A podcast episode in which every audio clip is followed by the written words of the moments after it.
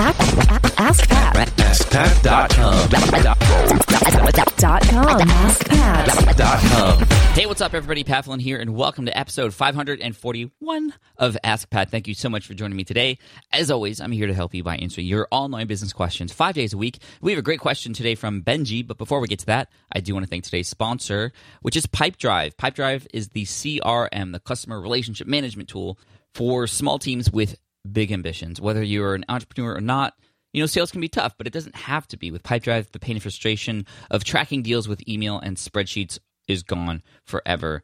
Uh, we entrepreneurs, we like Pipedrive because it visualizes our sales pipeline, highlighting opportunities and potential problems, ultimately ensuring important activities and conversations don't get dropped. So head on over to pipedrive.com slash pat to start your exclusive 60-day free trial available only to listeners of this show. Again, that's pipedrive.com slash pat.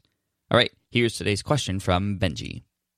Hey Pat, Benji here. Just had a question about resources and choosing whether they should be lead magnets or epic posts, if you will. I've always kind of struggled with deciding whether I should create a resource as something that's given away in exchange for a name and an email address, or if I should just give it away for free with hopes of getting links or helping my organic traffic. So I was wondering if you can weigh in on what you think about this and um, what do you think is the best way to kind of decide what to do with the resource you're creating.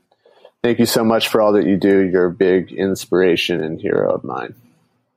Hey, Benji, what's up? Thank you so much for the question and the kind words. I, I really appreciate that. Uh, the coffeeconcierge.net. I'm literally drinking a coffee as I record this episode because it's early morning. And uh, so I have to definitely check out your site because I love coffee. Anyway, thank you again so much for the question. How do you choose between creating a lead magnet or an epic post? Uh, one that, you know, they both have pros and cons, of course. Now, here's the thing a lot of people can do both at the same time.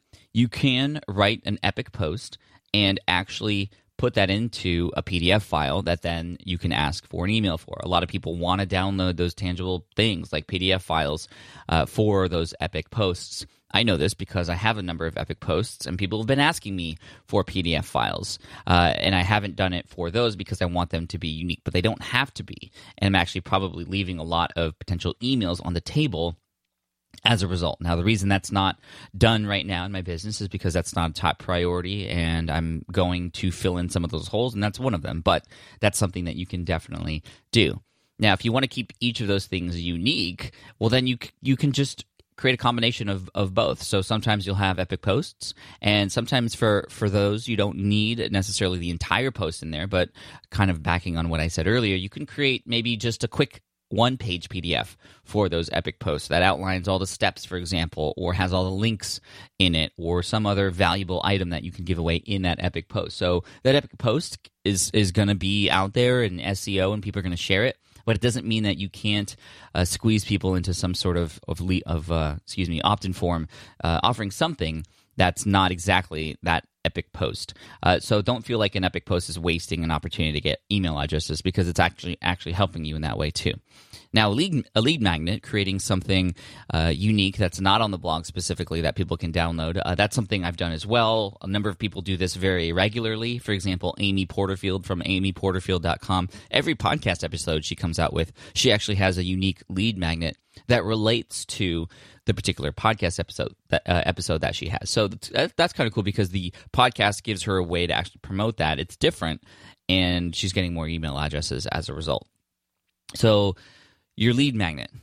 What can it be? It could be something similar to what you would write in those epic blog posts, but again, it doesn't have to be. But if you're starting at the point, if you just have this amazing thing to share and you're trying to decide between a lead magnet or an epic post, well, what haven't you done in a while? That's that's really what I would do because you want to mix it up a bit. A lot of times we have an audience that is used to getting stuff from us and uh, getting the similar thing over and over again, and you have to mix it up a bit, change the rhythm, make it different, and that way it'll it'll get them to pay attention.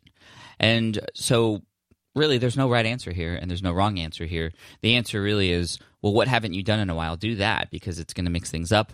So if you've been doing a lot of lead magnets, just do an epic blog post where you could say, you know what? There's no email required to get access to this, but it's here all for you. Please share it if you like it. That's the call to action. And also, again, like I said, you can have a call to action to subscribe uh, to a piece of it or some other uh, thing that relates to the Epic post. So you could do it that way. Or if you've just been doing Epic posts for a while and you can say, hey guys, I have this amazing thing to share with you. And in in order to get access to it, and it's a PDF. It's very convenient for you. Just send in your email address. Those of you who are on my email list already, you'll get it directly sent to your email, uh, and you can you can do it that way too. So again, there's no there's no really big science here. That that's just how I would approach it. Uh, so Benji, I hope that answers your question. And yeah, there's no wrong. They're they're both great. So just just continue to do both. But again, like I said, mix it up. Uh, so, Benji, we're going to send you an Ask Pat t shirt for having your question featured here on the show. I want to thank you for that. And for everybody out there who's asking questions, just I appreciate you so much. Just head on over to askpat.com and you can record your question right there.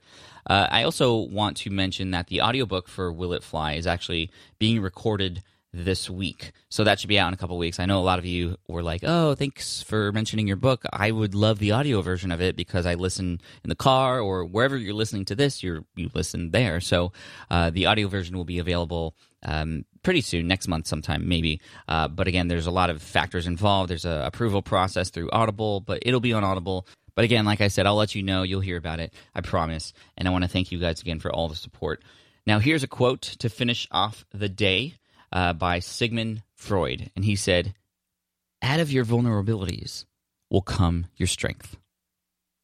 I love that one. Thanks so much. I appreciate you, and I'll see you in the next episode of Ask Pat.